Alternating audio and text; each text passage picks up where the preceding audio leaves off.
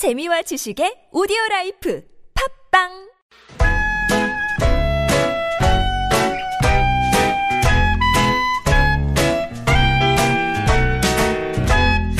메마른 마음에 산뜻한 문화의 바람이 붑니다. 이다혜의 책 그리고 영화 We were chasing some cinematic schemes, but I'll give you Panavision pictures 복잡한 일상에서 잠시 벗어나서 책과 영화 이야기에 푹 빠져 보겠습니다. 이다혜의 책 그리고 영화 시네21의 이다혜 기자와 함께합니다. 안녕하세요. 네, 안녕하세요. 오늘 청취자들 문자가요 네. 평소보다 1.5배 이상 오고 있습니다. 오늘 정답 사실 쉽지 않은 편인 것 같은데. 아 그래요? 네, 굉장히 잘 맞춰주시네요. 오답이 한 개밖에 없는데 이 많은 청취자분들 중에. 그러니까요. 네, 우리 청취자분들의 수준이요 높습니다. 진행자보다 훨씬 더 많은 것들을 알고 계시는 분들인 것 같아요. 부인하진 않겠습니다. 지금 이 멈칫하신 건 뭔가요? 어, 뭔가 거기 반박하기는 좀 힘들다. 예. 아무튼 정답 많이 보내주십시오. 네. 어 그리고 재심에 나오는 박준영 변호사 같은 변호사가 되기 위해 공부하고 있습니다. 아. 라고 4509번님이 예, 정답 주셨고요. 음. 이분, 예, 아시는 분들도 많이 계시더라고요. 실제로 어, 오늘 제가 얘기할 영화가 바로 재심이란 영화입니다. 네. 뭐 이 사건, 그러니까 실제 사건을 영화로 만든 케이스고, 음.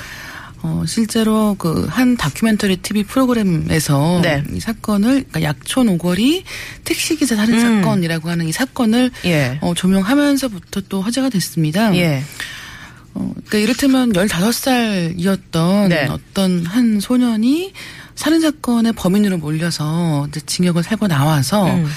그다음에 뭐 구상권 청구라고 해서 그 네. 피해자에게 지급되었던 보상금을 네. 이 사건의 범인인 이 소년이 내야 된다라는 어. 식으로 뭐 이야기가 되면서 예. 이제 다시 그 사건 사실 범인이 아닌데 음. 형을 살았고 음. 그런 억울함이 있는데 뭐 이런 식으로 이렇게 쭉 이야기가 네. 흘러갑니다. 그게 이제 사실인 거죠. 그렇죠. 네. 그리고 어 그런 TV 프로그램에서 이 사건을 재조명하면서 사실은 그 당시에 그 조사 과정에서 네. 사건을 조사하는 과정에서 경찰들이 굉장히 폭력적으로 어, 강압적으로. 네, 강압적으로 그 어떤 유죄의 인정을 네. 받기 위해서 그러니까 심지어 사실도 아닌 어. 그런 유죄 인정을 받아내기 위해서 예. 음. 뭐 폭력을 행사했다든가 이런 사건이 사실이 밝혀지기도 했고 결국은 이렇게 좀 많은 관심이 모이면서 실제로 사건이 재심이 됩니다. 음. 그리고 재심 끝에 이제 무죄 판결을 예. 받았습니다. 예. 그래서 그런 실제 사건을 알고 계시는 분이라면 이 영화를 더 재밌게 보실 것 같고 예. 물론 실제 사건을 잘 모르시는 분이라고 해도 영화가 굉장히 설명을 잘하고 있어요. 어, 그래요. 일단 정호 씨하고 강하늘 씨가 이 영화의 예. 주인공인데 정호 씨가 연기하는 주인공이 변호사입니다. 네.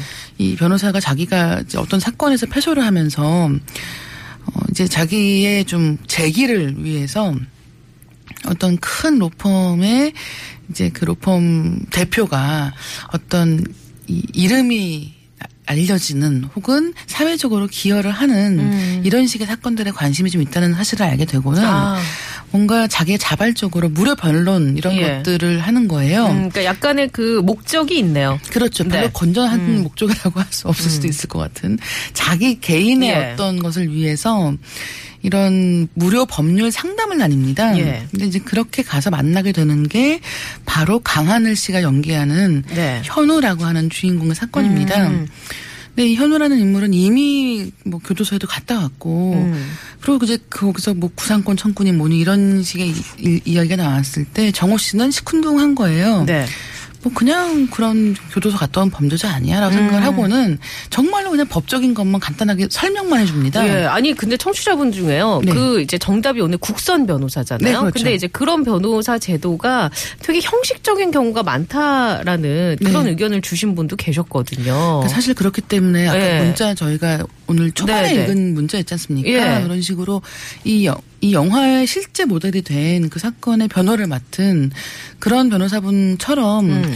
좀더 헌신적으로 그 네. 자기 변호인을 변호하는 음. 단순히 이게 내가 해야 되는 일이니까 어느 정도 뭐 몇건 정도는 해야 된다라는 식으로 억지로 하는 게 아니라 껄스티기가 아니라. 네. 예. 실제로 억울한 사람에게 돈이 없다는 이유만으로 음. 어, 부당한 판결을 받거나 네. 부당한 조사를 받아서는 안 된다라는 실, 어떤 자기의 믿음을 갖고 있는 그런 법조인들이 많아지면 좋겠죠. 음. 네, 근데 이 영화에서는 어쨌든 정호 씨 같은 경우는 원래는 그렇지 않은 인물이다가 예. 이 사건을 알게 되면서. 될수록 네, 그렇죠. 아 뭔가 내가 나서서 좀 해결을 해야겠다라는 생각을 그렇죠. 갖게 되는 거군요. 물론 거기엔 또 자기 내가 이걸로 유명해지겠다는 생각도 음. 있습니다. 하지만 알면 알수록 예. 아 이렇게는 되면 안 된다라는 음. 생각을 하게 되고 그렇군요. 결국은 이 사건이 어떻게 될 것인가라는 음. 쪽으로 흘러가는 거죠. 일단 기본적으로 시나리오가 탄탄한 것 같고요. 시나리오 탄탄합니다. 그리고 이 영화 감독이 김태원 감독이에요. 예. 이분이 또 하나의 약속이라고 하는 아 삼성을 예. 다룬 그 그렇죠. 영화요. 예. 반도체 공장에서 백혈병에 걸려서 네네. 사망한 음. 이제 그 사건을 다룬 그러니까 이제 이 산재라는 네네. 것을 가지고 유가족들이 싸웁니다. 근데 얼마 전에 TBS에서 이 영화를 상영했었거든요. 아, 네. 예. 그래서 그런 사건을 다룬 그 역시도 음. 실제 네네, 이야기죠. 예. 그래서 그 또 하나의 약속을 연출한 김태훈 감독이 각본을 쓰고 연출도 했는데 음. 사실 이 또 하나의 약속 같은 경우는 굉장히 어, 너무 억울한 사연이기도 하고 네네. 또 마음 아픈 일이기도 한데 그렇죠. 이제 그 사건을 영화하는 과정에서는 약간은 미숙한 점이 있었거든요. 예.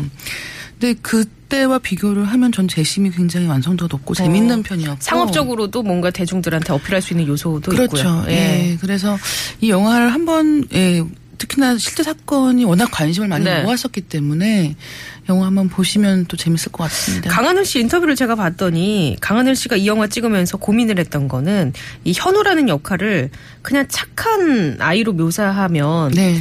어, 착한 아이가 억울하게 누명을 썼고 이걸 뒤집기 위해서 노력하는구나. 네. 굉장히 평면적인 구조로 그렇죠. 갈까봐 네. 일부러 약간은 조금 더 좀 날카롭고 막 머리 그렇죠. 염색도 브릿지도 넣고 네. 조금은 약간 까칠하고 좀 그런 쪽으로 표현하려고 그렇죠. 많이 노력했다고 하더라고요. 그러니까 예를 들면 단순히 뭐 불량하다고 해서 음. 자기의 평소 행, 행동이 올바르지 않다고 해서 이런 일을 당해도 되는 건 아니거든요. 그렇죠. 예. 그러니까 보통은 할 그럼에도 불구하고 보통 영화에서는 음. 이 사람에게 전혀 아무런 잘못도 없는데 음. 누명을 쓴 억울한 희생자 같은 식으로 그리는 경우가 많이 있습니다. 네. 근데 말씀하신 것처럼 강하늘 씨가 연기하는 게 굉장히 흥미로운 게 처음에 등장할 때도 별로 그렇게 뭐라고 할까 매력적이라 매력적인 음. 느낌은 아니에요. 뭐냐면 네, 호감이 가거나 이런 스타일이 예, 아니고. 정호 씨가 이제 처음에 와서 무슨 뭐 상, 상황을 뭐 설명해 주겠다라고 할 때도 예. 굉장히 비관적입니다. 어, 까칠하게. 예, 돈 우리 돈 없으니까 그냥 가시라는 식인 거죠. 그런 식으로 굉장히 불신하고 음. 자기 주장도 굉장히 강하고 네. 특히나 세상에서 이미 큰 상처를 입었기 때문에 그런 상처에 대해서도 자기가 어떻게 보면 까칠해지는 그렇죠. 예. 그런 것들을 잘 연기하고 있기 때문에 사실 이 강하늘 씨의 연기가 영화를 굉장히 생동감 있게 만드는 음. 부분들도 있는 것 같습니다. 기대가 됩니다. 이 영화 저도 한번 봐야 될 것 같은 그런 생각이 들었고요. 정작 국선 변호사 주신 분 중에 선물 받으실 분 아리엘님, 어 이제는 각 주민센터 등에도 이렇게 법률에 대해 궁금한 게 있으면 대답해주는 국선 변호사. 와의 대화의 시간도 있더라고요. 라면서 정답 주셨는데 아리엘님께 선물 네. 드리고요. 3, 아, 8845번님께서는 고속도로 순찰 중인 이준혁입니다.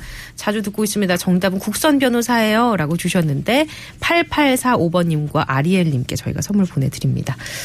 자, 이 영화가 실제 사건 2000년에 있었던 약촌호거리 살인 사건을 바탕으로 했잖아요. 그래서 2000년에 나온 노래 한 곡 골랐습니다. 임재범 너를 위해.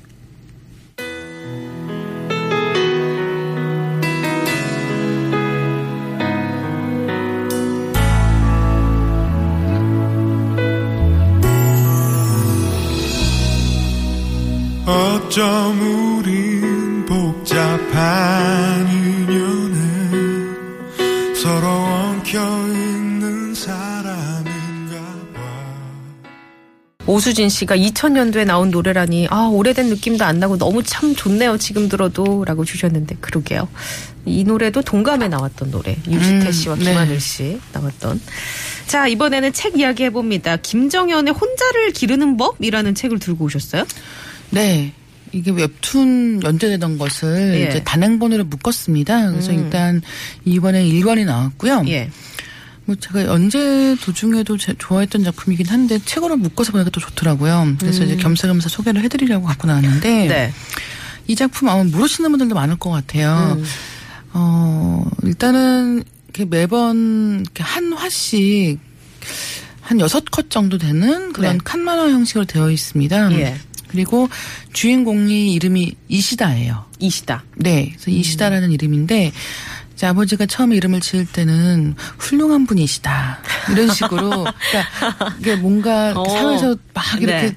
떠받침을 받고 귀하게 커라라는 식으로 이름을 지으신 건데 이름만 읽으면 시다지 않습니까? 아, 뭔가 이 일제 잔재긴 하지만 그런 느낌이 좀 나네요. 예, 뭔가 잔심부름하는 그런 이렇게 막내 같은 느낌. 보통 그런 사람들한테 부르는 이름이기도 하죠. 그래서 시다야 이렇게 하면 좀 어감이 맞아요. 근데 예. 그렇게 불리는 거예요. 실제로 예. 주인공은. 그래서 자기가 이제 그렇게 어떻게 보면 이 두 이름 사이에 간극이 있지 않습니까? 이제 그게 이 작품의 굉장히 중요한 얘기입니다. 음. 이 시다라는 이 주인공은 일단은 안동 에서 고향이 안동인데 예. 서울에 혼자 와서 살고 있고 이제 거기서 일을 하고 있는 거예요. 네. 그리고 그렇게까지 돈을 많이 받지 못하는 상황이기 때문에 아껴가며 살아야 되는 거죠. 지금 고시원에 살고 있는데 고시원 생활 환경 자체가 굉장히 열악하지. 않습니까? 예. 좁기도 하고 뭐 사생활이랄 것도 없고 네. 그런 상황인데 거기서 돈 아껴가면서 사는 게 너무 이제 힘든 거예요. 그리고 이 만화에서 나온 말 중에 굉장히 유명해진 말이 하나가 있는데 오늘도 중장비보다 오래 일했습니다. 라는 말이 있어요. 중장비보다 더 오래 일, 일했습니다. 네. 아. 아마 지금 이 방송 들으시면서 퇴근하시는 네, 분이나 네, 네. 아니면 아직 일하고 계시는 분들 많아요. 중에도 지금, 그런 예. 분들 많으실 텐데 예.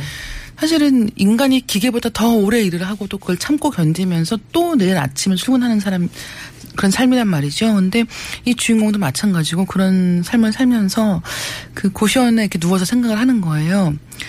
내가 뭘 갖고 싶은지 절대 까먹지 말아야지라고 생각을 하는 거예요. 음. 왜냐하면 내가 뭘 갖고 싶은데 그걸 가질 수가 없어요. 지금은 돈이 너무 많이 드니까. 그러면 그 갖고 싶다는 것마저 잊어버릴 정도로 또 매일매일 돌아가는 거죠. 어느 순간에는 음. 진짜, 갖고 싶은 것도 예. 없어지는 거 아닐까라고 그렇게 되면 생각합니다. 정말 내가 사람인가? 네, 내가 그렇죠. 그런 어떤 정체성의 혼란까지 올 수 있는 예, 상황이 맞습니다. 오잖아요. 예.